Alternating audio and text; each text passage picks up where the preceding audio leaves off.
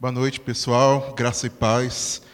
Que a graça do Senhor Jesus e a paz que vem dessa graça esteja com vocês e que vocês realmente possam sentir isso que eu estou desejando a vocês, não apenas que isso fique como um cumprimento.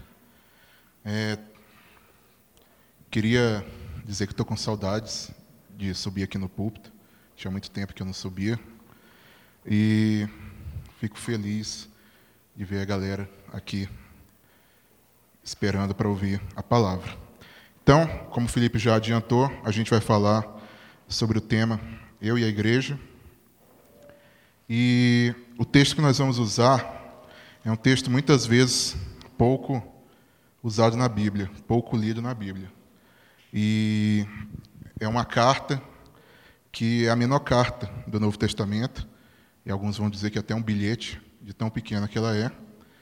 E, aliás, não é a menor, não, é uma das menores, a menor carta de Paulo. Então, eu queria que vocês abrissem né, na carta de Filemão, que fica antes de Hebreus, se você não conseguir achar aí, porque vão ser duas páginas no máximo na sua Bíblia. E quem já, quem faz EBD comigo há quatro anos, já viu eu falando de Filemão umas 500 vezes. Mas não se preocupem que eu não vou repetir a aula dessa vez. Essa é a aula que a gente sempre dá nas férias, aí dá aula de Filemão. O pessoal já está meio cansado. Mas é uma carta que sempre me tocou muito, é uma carta que sempre marcou muito a minha vida.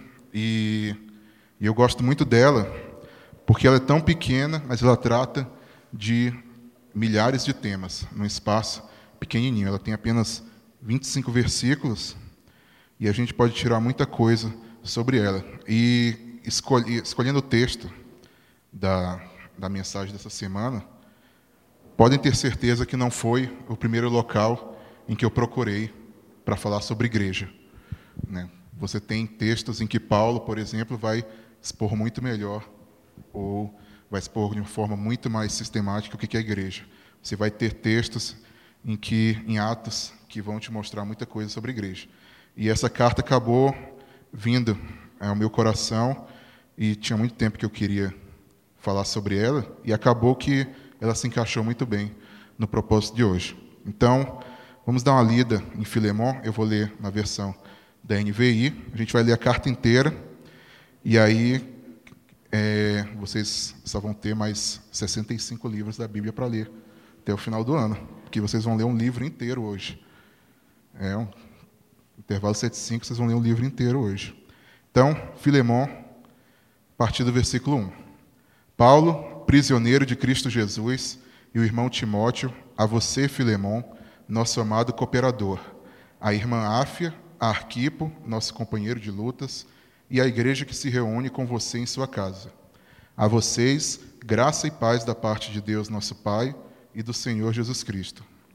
Sempre dou graças a meu Deus, lembrando-me de você nas minhas orações, porque ouço falar da sua fé no Senhor Jesus e do seu amor por todos os santos.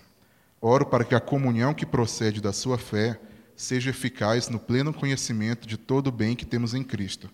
Seu amor me tem dado grande alegria e consolação, porque você, irmão, tem reanimado o coração dos santos. Por isso, mesmo tendo em Cristo plena liberdade para mandar que você cumpra o seu dever, prefiro fazer um apelo com base no amor eu, Paulo, já velho e agora também prisioneiro de Cristo, Jesus, apelo em favor de meu filho Onésimo, que gerei enquanto estava preso.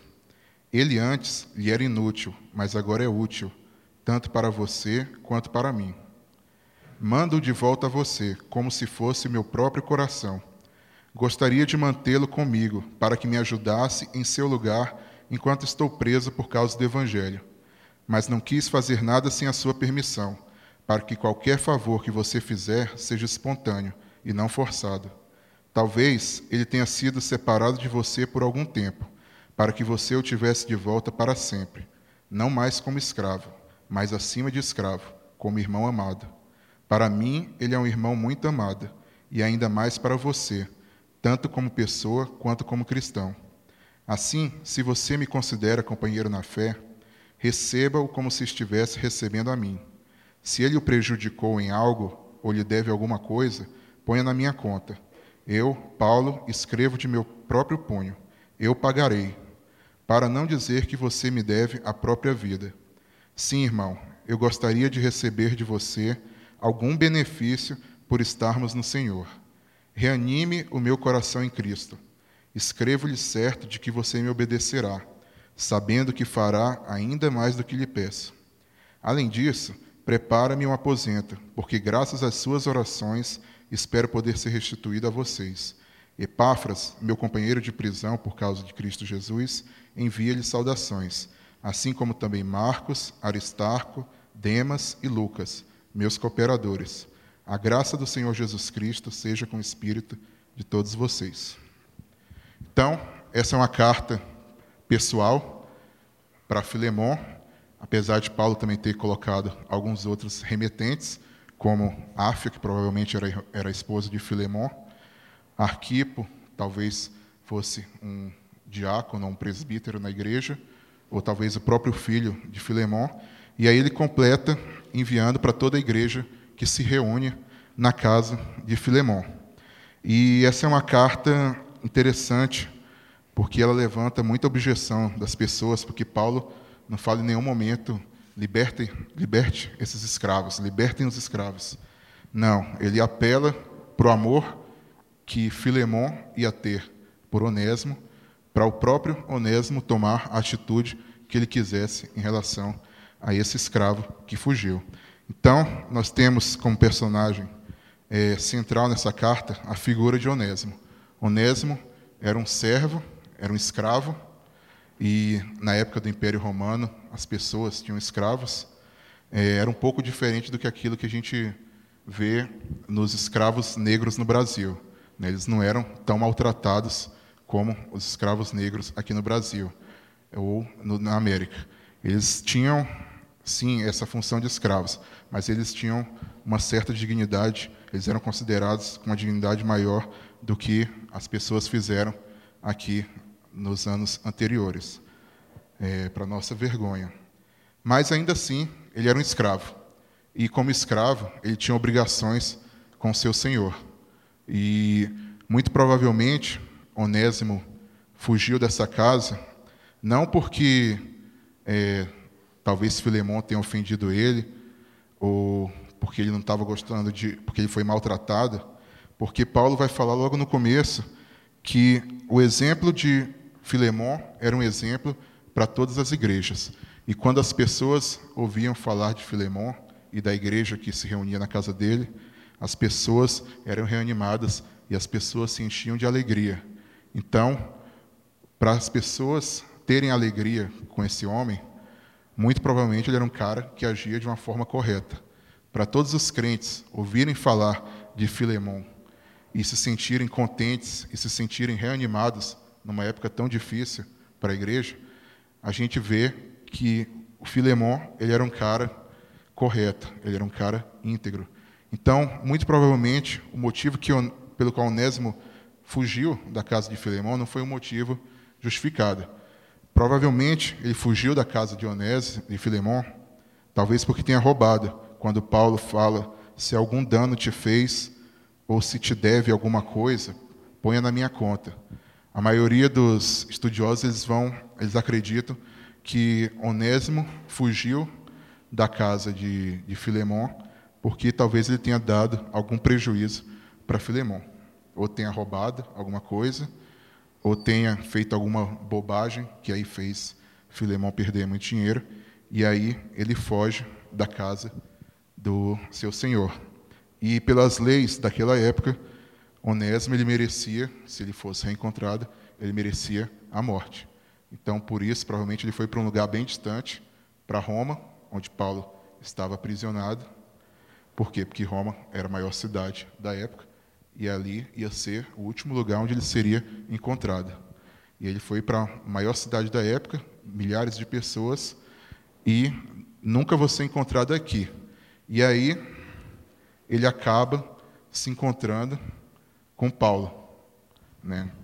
Talvez ele conhecesse ou tenha ouvido falar de Paulo, já que Filemão foi.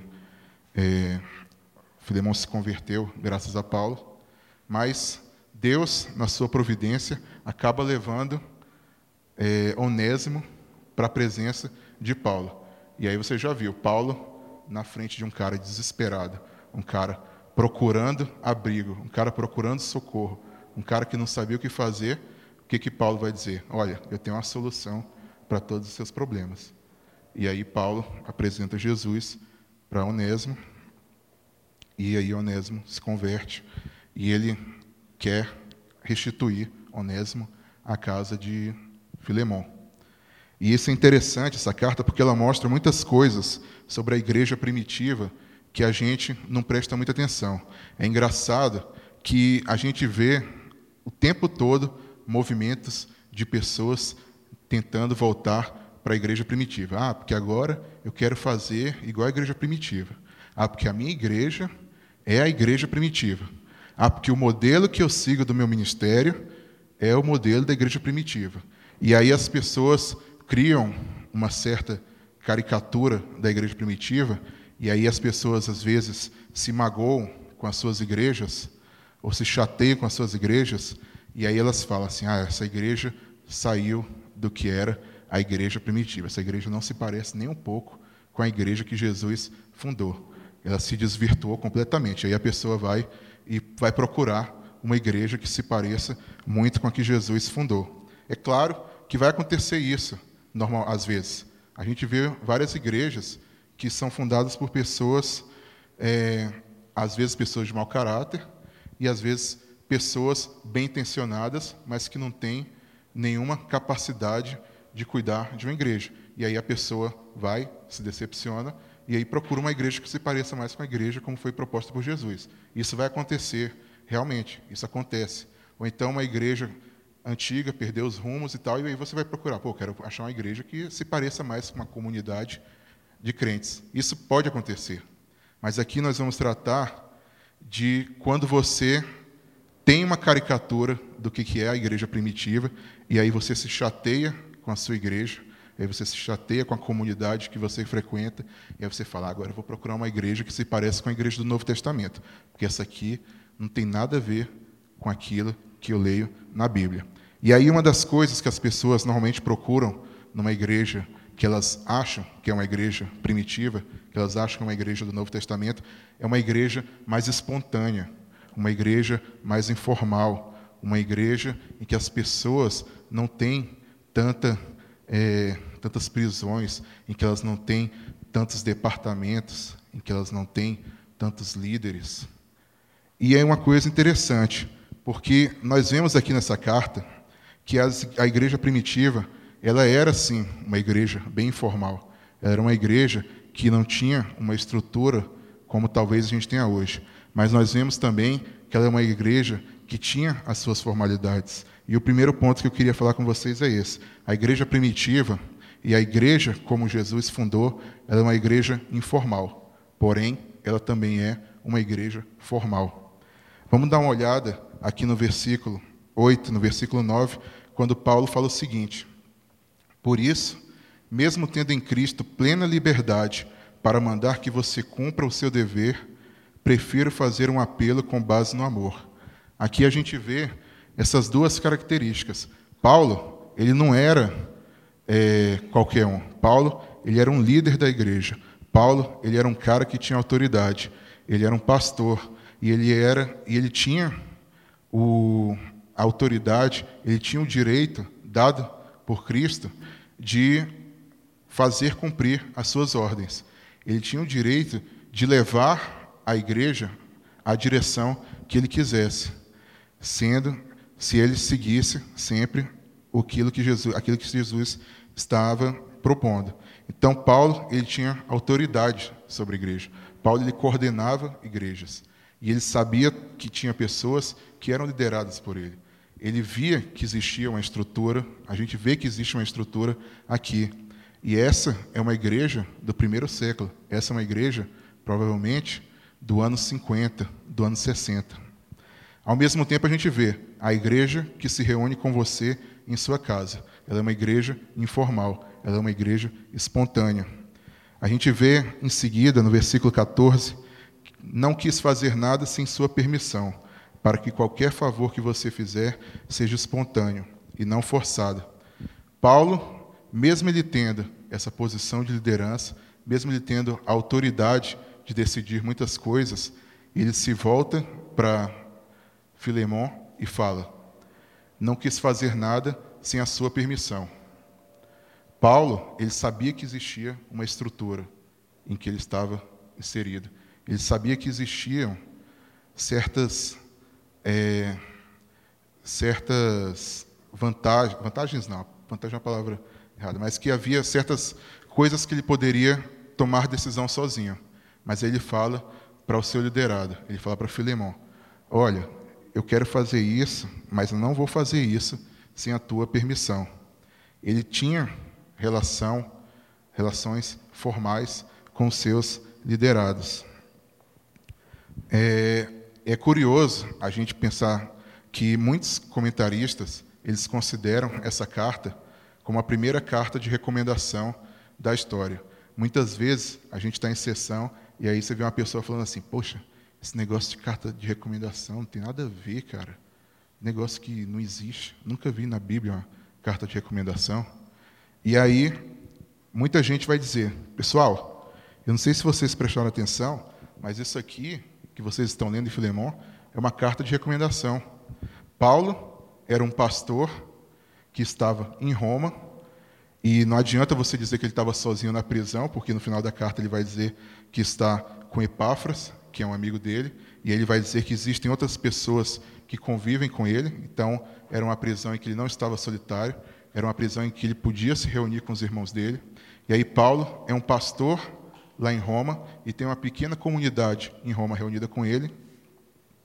E aí, ele recomenda para outra igreja, ele recomenda para uma igreja que está lá em Colosso, uma pessoa. Ele fala: Olha, esse cara que você vai aceitar aí na sua casa, esse cara é convertido de verdade. Esse cara que você está aceitando aí, Filemão, esse cara aí, ele trabalha para caramba. Ele é um cara que me ajudou muito. Então, aceita ele, porque ele é um cara que ajuda muito a minha igreja. Aceita ele na sua igreja. E Paulo mostra um modelo de como deveria ser as nossas cartas de recomendação. Elas são formais, elas cumprem formalidades, mas elas são extremamente pessoais, elas são amorosas, elas não são um documento é, burocrático, mas elas também são documentos formais. Então, a primeira coisa que nós temos que aprender quando nós queremos criticar a nossa igreja, seja lá qual for, não apenas a terceira, é que muitas das coisas que nós temos como instituição, muitas das coisas como nós temos como organização, essas coisas são necessárias e essas coisas são importantes. E os próprios apóstolos tiveram que fazer uso dessas coisas. Se você for abrir Atos no capítulo 15, você vai ver os apóstolos se reunindo num concílio para decidir o que direção que eles iam tomar a respeito de uma controvérsia. Então, muitas vezes é necessário que a gente age dessa forma. Muitas vezes é necessário que o crente age dessa forma. O tema que eu ia botar nesse primeiro ponto não ia ser esse, ia ser escravos, porém livres. Por quê? Porque a gente tem essas coisas que nós temos que fazer, existem essas coisas que nós temos que fazer, essas formalidades, mas elas devem ser livres, elas devem ser espontâneas, elas devem ser humanas. Uma carta de recomendação, ela não é um documento, ela é um testemunho de um pastor sobre o seu irmão, para que outro pastor conheça ele. Mas ainda assim, ela é algo formal. Então, a igreja primitiva, ela tinha que fazer uso dessas coisas. E a igreja de hoje, ela tem que fazer uso dessas coisas. Ela precisa fazer uso dessas coisas. Então, se você muitas vezes se magoa ou se chateia com a igreja que pensa assim, poxa, mas essa igreja está com muita formalidade.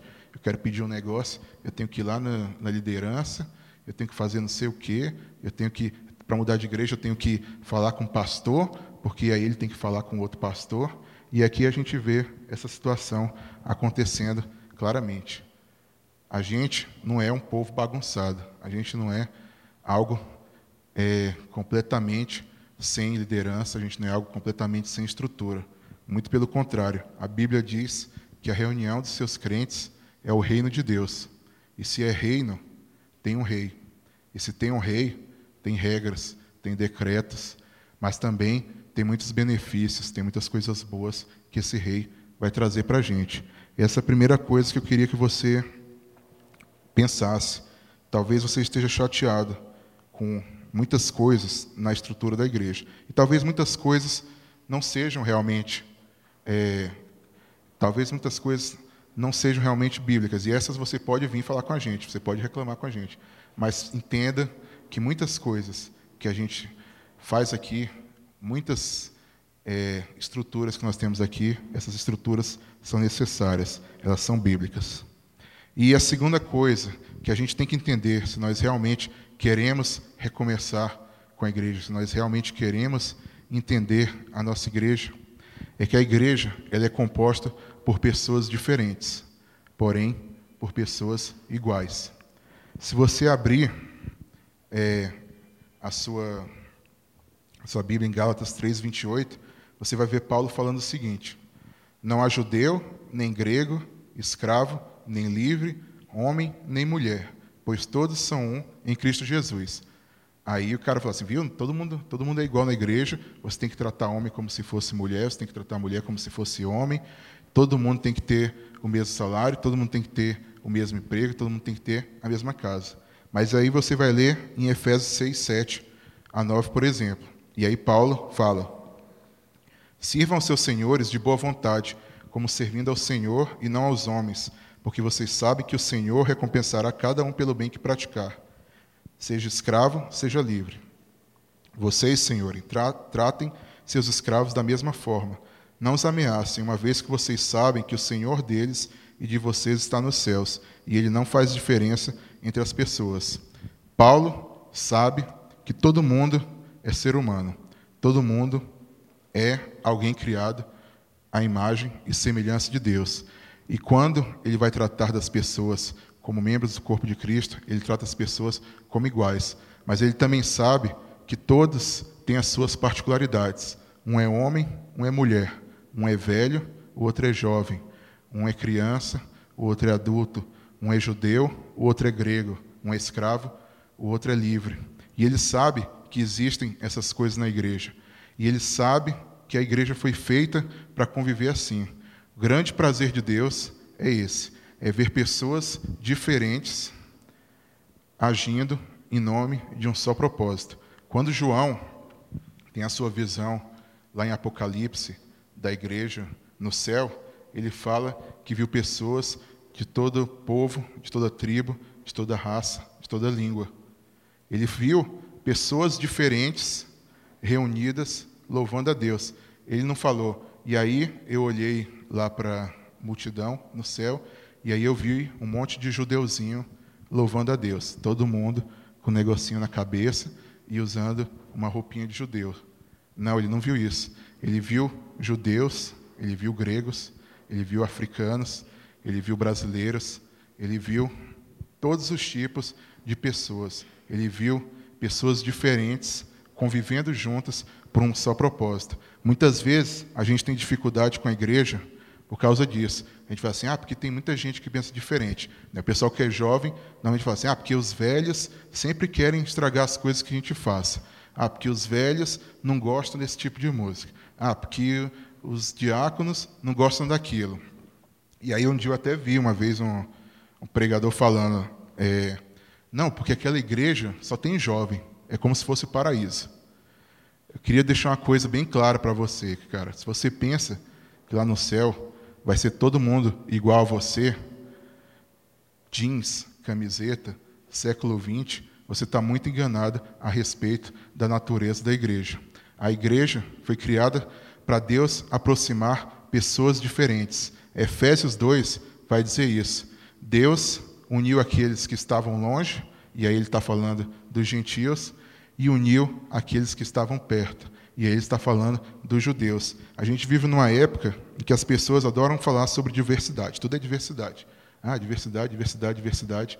E as pessoas não percebem que o local de maior diversidade que existe na Terra é a própria igreja. É ali em que as pessoas são diferentes e elas precisam conviver entre si. Elas precisam aprender a conviver entre si. Não quer dizer que a gente aceita, é, o cara vai falar, não, Jesus não é Deus. Aí, ah, mas você falou Jesus, vem aqui para a igreja e fica com a gente.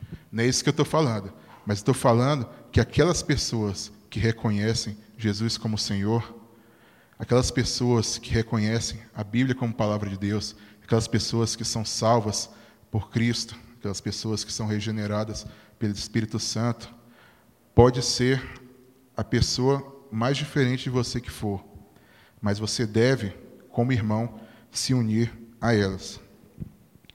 Paulo vai falar isso para Onésimo. Ele vai dizer nos versículos 15 e 16: Talvez ele tenha sido separado de você por algum tempo, para que você o tivesse de volta para sempre, não mais como escravo, mas acima de escravo, como irmão amado. Para mim, ele é um irmão muito amado, e ainda mais para você, tanto como pessoa quanto como cristão.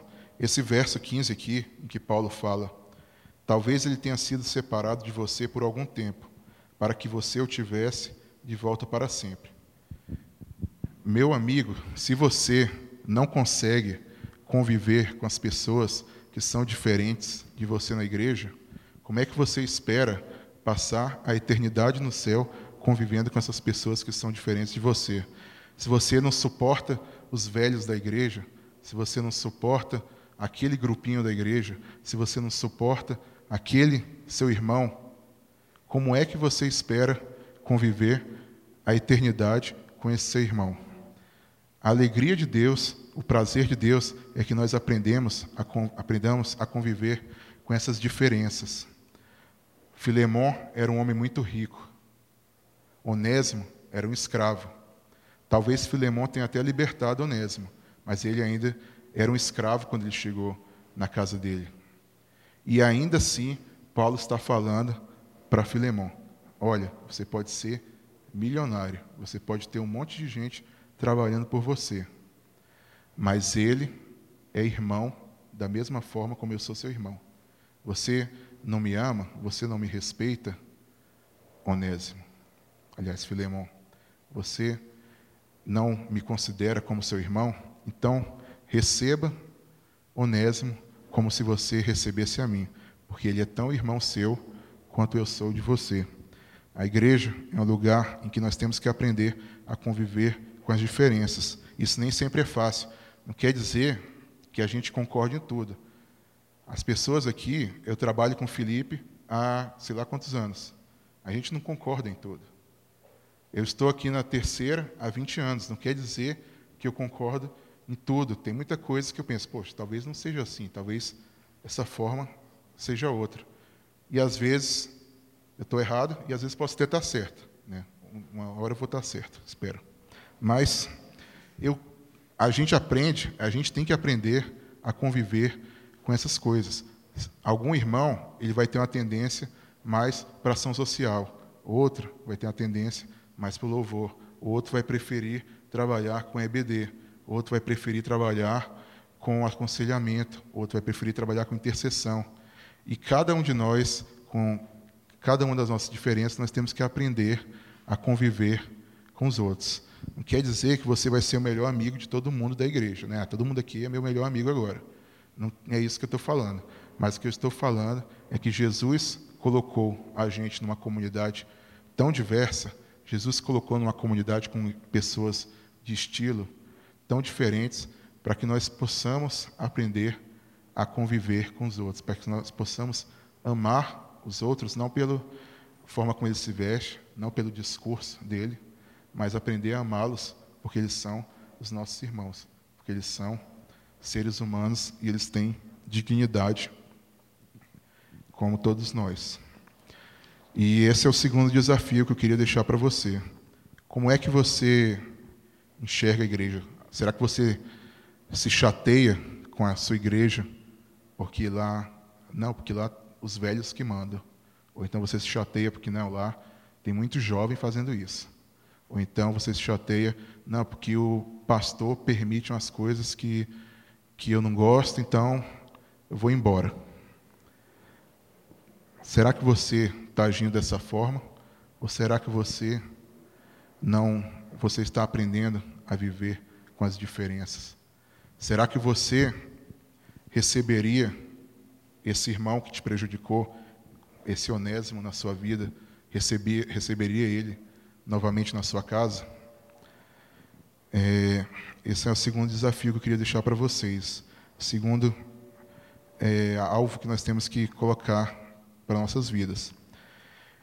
Outra coisa que nós vemos na igreja é que todos são servos, porém, ao mesmo tempo, todos são senhores. E como assim? Né? Versículo 13, Paulo vai dizer o seguinte: Gostaria de mantê-lo comigo para que me ajudasse em seu lugar, enquanto estou preso por causa do Evangelho. Paulo está falando o seguinte: olha, o serviço do Onésimo aqui comigo, ele é muito bom. Eu estou gostando muito do serviço do Onésimo. Eu até queria que ele ficasse aqui comigo me ajudando, porque quem estava me ajudando antigamente era você, Filemão. Gostaria de mantê-lo comigo para que me ajudasse em seu lugar. Filemão talvez tenha ajudado Paulo quando ele estava pregando em Colosso. Talvez Filemão tenha visitado Paulo na prisão e aí ajudou Paulo na prisão. Mas Filemão, ele esteve em algum momento ajudando Paulo. Paulo sabia que Filemão já tinha ajudado ele. E aí ele fala: agora Onésimo está aqui, naquela função que você tinha de me ajudar, agora é o Onésimo que está aqui. Está sendo muito bom ele aqui no seu lugar. E aí a gente vê que Filemão, mesmo sendo um homem muito rico, mesmo sendo um cara que tinha um monte de servos, provavelmente, ainda assim, ele era um cara que passou parte do seu tempo servindo e ajudando a Paulo. Um homem que talvez fosse considerado um dos mais ricos da cidade de Colosso, porque a cidade de Colosso, naquela época, já era uma cidade meio decadente. Então, o cara que tinha escravos lá provavelmente era um dos caras mais ricos da cidade. E ainda assim, esse homem, com toda a sua riqueza, ele passou um tempo numa função que agora o seu servo estava cumprindo. Filemão, o rico, estava cumprindo a função de servo. Ele sabia que as suas riquezas eram muito pouco comparado com aquilo que Jesus fez para ele. Ele sabia que, mesmo ele sendo considerado um senhor, ainda assim ele era e deveria agir como servo. Paulo vai falar o seguinte para ele: Assim, se você me considera companheiro na fé, receba-o como se estivesse recebendo a mim. Se ele o prejudicou em algo ou lhe deve alguma coisa, ponha na minha conta. Eu, Paulo, escrevo de próprio punho. Eu pagarei, para não dizer que você me deve a própria vida. Sim, irmão, eu gostaria de receber de você algum benefício por estarmos no Senhor. Reanime meu coração em Cristo. Escrevo-lhe certo de que você me obedecerá, sabendo que fará ainda mais do que lhe peça. Paulo também, ainda que ele fosse um líder na igreja, ele pedia as suas coisas como se estivesse pedindo um favor. Ele pedia as coisas para Onésimo como se ele fosse, aliás, para Filemão, como se ele fosse dependente de Filemão ainda que ele estivesse em um dos cargos mais altos da sua igreja, ele era um devedor de Filemão. E ele vai falar isso em Romanos, que ele não é apenas devedor de Filemão, que ele é devedor de gregos e de judeus. Paulo sabia que ainda que ele tivesse numa posição de autoridade, ainda que ele tivesse numa posição de liderança, ele era devedor. Ele era alguém para quem os outros, para quem ele tinha que pedir favores. E a gente tem que ser assim também. Nós não temos que entrar aqui na igreja com a postura de senhores, mas nós temos que entrar aqui com a postura de servo. Muitas vezes as pessoas se chateiam com a igreja porque fala, poxa, mas aquilo que eu estava precisando, a igreja não me deu. Eu estava precisando de um amigo e ninguém me ligou. Eu estava precisando daquilo e a igreja não me ofereceu. Muitas vezes a igreja realmente falha nisso. A igreja muitas vezes falha com seus próprios membros. Mas, por outro lado, você tem que se lembrar que você não é o centro da atenção. Você está aqui para servir. A gente vê muita gente reclamando, não, porque a igreja não dá atenção para os seus, é, seus membros, a igreja não dá atenção para os caras, não, não tem comunhão. E aí a gente faz uma reunião hoje para possíveis líderes Em Casa, e aí a gente tem pouca gente que se oferece para cumprir esse papel. Às vezes você fala, não, porque a igreja ela só fica na questão teórica. Ela nunca entra numa coisa prática, ela nunca entra numa coisa útil. E aí a gente faz um circuito de oração, mas quem que vai estar aqui? Vai estar os poucos gatos pingados que estavam na reunião ali do em casa. Nós que servimos, nós temos muito prazer em servir. As pessoas que servem, elas têm muito prazer em servir. E pode ter certeza que essas pessoas continuarão a servir. Mas você tem que saber que você também foi chamado para servir. Paulo, ele faz um trocadilho com o nome de Onésimo. Onésimo significa útil. Então, quando ele fala aqui no versículo 11, ele antes te foi inútil, atualmente, porém é útil a ti e a mim. O que Paulo está falando é um trocadilho. É como se ele estivesse dizendo: ele antes não era onésimo, mas agora ele é onésimo. E isso é algo que a gente tem que colocar é, a gente colocar diante de Deus. Será que se Paulo fosse escrever uma carta de recomendação sobre você para ser recebida em outra igreja, ele poderia falar isso sobre você? Olha, esse cara, ele me foi muito útil.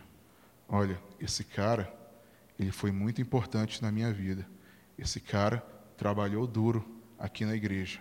Recebe ele, porque esse é um cara que me ajudou muito. Como é que você se comporta na igreja? Você se comporta como um senhor em que os servos vêm e oferecem para você tudo do bom, oferecem acampamento para você, oferecem a projeção para você, oferecem uma música para você, oferecem o em casa, a sua casa, a porta aberta para você entrar? Ou será que você se comporta como servo? Alguém que coloca sempre é, os outros à frente de si mesmo. Lembre-se que quando Jesus veio aqui, ele disse: Eu não vim para ser servido, eu vim para servir os outros. Não adianta você dizer que não, porque não tem espaço para mim aqui. Pode ter certeza que tem espaço para você. Todos na igreja são úteis. Todos na igreja têm um Senhor. E todos na igreja têm senhores, que são aquelas pessoas a quem você vai servir. Todos nós somos devedores e a forma como nós pagamos essa dívida, como pagamos não, mas a forma como nós somos gratos por essa, pelo pagamento da dívida é trabalhando por gratidão. O que baseia a igreja é a graça, é, é o fato de todos terem sido perdoados das suas dívidas. E o que motiva as pessoas a trabalharem na igreja é a gratidão. Pode ter certeza que Onésimo, chegando na casa de Filemon, ele trabalhou como nunca tinha trabalhado na vida dele, porque agora ele era grato a Paulo, a, Filemon e ao próprio Jesus por terem salvo a vida dele. Como é que você se comporta na igreja? Como servo ou como senhor? Quem é que está em primeiro lugar na sua vida? É o outro ou é você mesmo? Pode ter certeza que Jesus, ele tinha sempre como primeiro lugar o outro. Ele tinha sempre como primeiro lugar o próximo. Ele tinha sempre como primeiro lugar as outras pessoas. Mesmo ele sendo Senhor, mesmo ele sendo supremo, ele tinha, ele agia como se ele tivesse vários senhores e como se ele fosse o menor dos servos. Por fim, a gente vê na igreja, na, no sentimento de Paulo, um sentimento de união. Todos os outros pontos eu tinha intitulado assim: informal, porém formais. É, e o outro foi servos, porém senhores. Aliás, senhores, porém servos. E o outro, iguais, porém diferentes. E esse quarto ponto, eu coloquei o título: Unidos e sempre unidos. Nesse caso, não existe uma contradição, não uma contradição, mas não existe algo contrário porque o objetivo de Deus é que nós sejamos sempre unidos. Paulo vai dizer no versículo 15, que eu já li aqui antes: Talvez ele tenha sido separado de você por algum tempo, para que você tivesse de volta para sempre. Paulo sabia que Onésimo e Filemão eles estariam unidos para sempre. Paulo sabia que ele e Filemão estariam para sempre unidos. E ele sabia que todos os outros que faziam parte daquela igreja e pelo mundo todo estariam unidos pela eternidade. Ele fala, e você vê que esse é o desejo dele, no versículo 27. Além disso, prepare-me um aposento, porque graças às suas orações espero poder ser restituído a vocês. Então, a primeira coisa que ele queria fazer quando saísse da prisão era visitar aquela igreja e ver como estava o andamento. Era estar no meio daquele grupo e sentir a alegria de estar no grupo. Não existe no Novo Testamento, não existe na Bíblia essa ideia de sou cristão apesar da igreja, ou então sou cristão, mas não tenho igreja, sou cristão, mas não vou frequentar nenhuma igreja. É eu e Deus. Não existe isso no Novo Testamento e não existe isso no Velho Testamento. Os autores da Bíblia eram homens que viveram, que nasceram, que cresceram com a ideia da Assembleia de Deus, sem ser ligação com a igreja que a gente conhece, mas a Assembleia de Deus como uma reunião do povo de Deus em nome do Senhor. Eles sabiam que Deus era onipresente, eles sabiam que Deus estava em todos os lugares, mas eles também entendiam que a alegria de Deus e que o prazer de Deus era estar no meio do povo deles. Ele sabia que o prazer de Deus era estar naquela assembleia que Deus tinha reunido para si. Os discípulos eles aprenderam isso com Jesus, quando Jesus fala: quando estiverem dois ou três reunidos, ali eu estarei. Não quer dizer que Jesus só aparece quando tem duas pessoas reunidas, e aí se não tiver duas pessoas reunidas, aí Jesus não sabe o que está acontecendo naquela casa.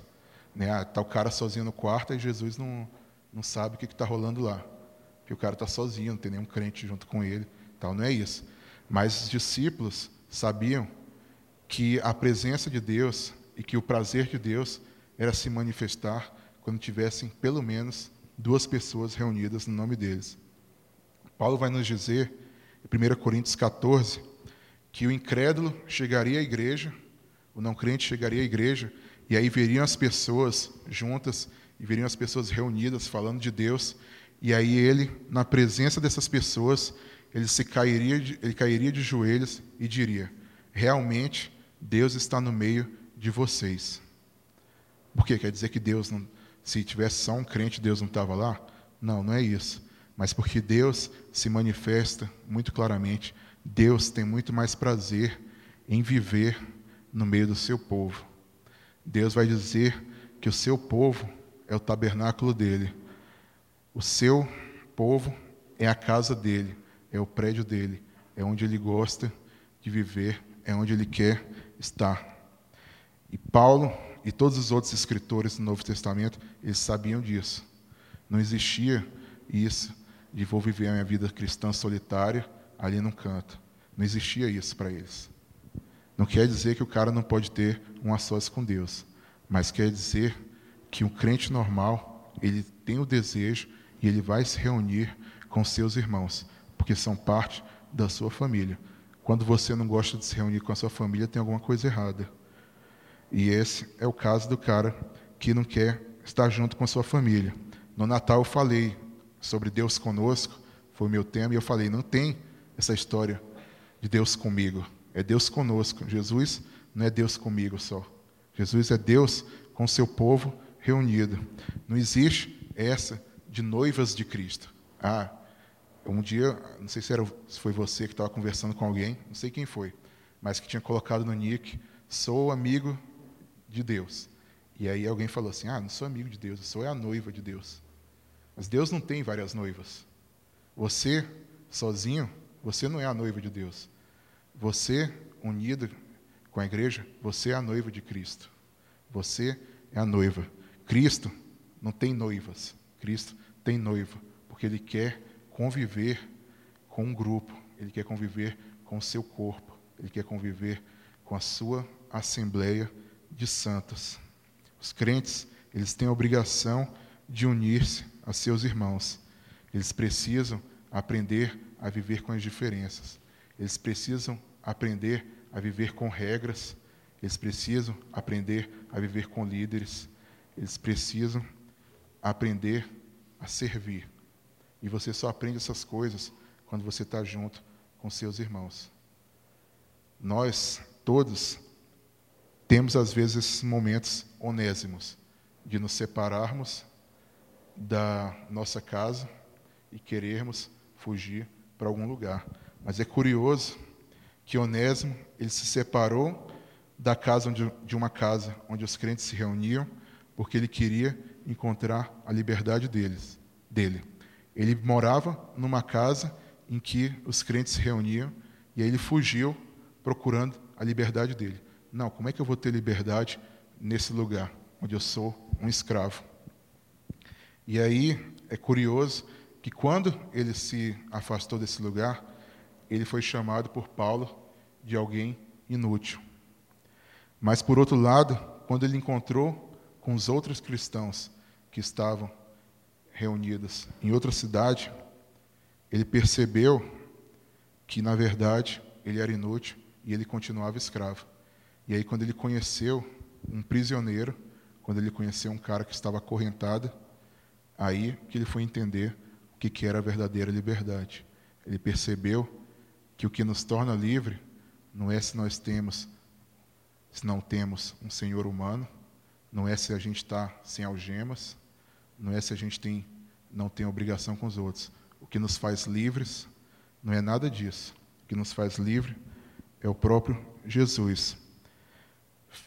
Onésimo, ele era um escravo em busca da liberdade, e achou a liberdade num prisioneiro. Ele procurava um lugar para ser livre e foi, ficou livre quando chegou na prisão e conheceu um cara que se dizia servo, que se dizia é, prisioneiro do Senhor. E aí ele aprendeu uma lição valiosa. Ele aprendeu que nós só somos verdadeiramente livres quando nós estamos reunidos com os nossos irmãos, quando nós estamos reunidos com os nossos irmãos em Cristo, com os nossos chegados é, por meio de Cristo, servindo a Deus e nos reunindo com os outros. E esse é que eu queria deixar para vocês. É, será que você, muitas vezes, não é como esse onésimo, talvez fugindo, talvez se afastando, procurando aquilo que você pensa que é liberdade? E uma coisa é certa: você só vai encontrar liberdade quando você, de na sua vontade, resolver ser um servo, resolver ser um prisioneiro. Só assim nós achamos a liberdade, sendo servos e sendo prisioneiros do Senhor.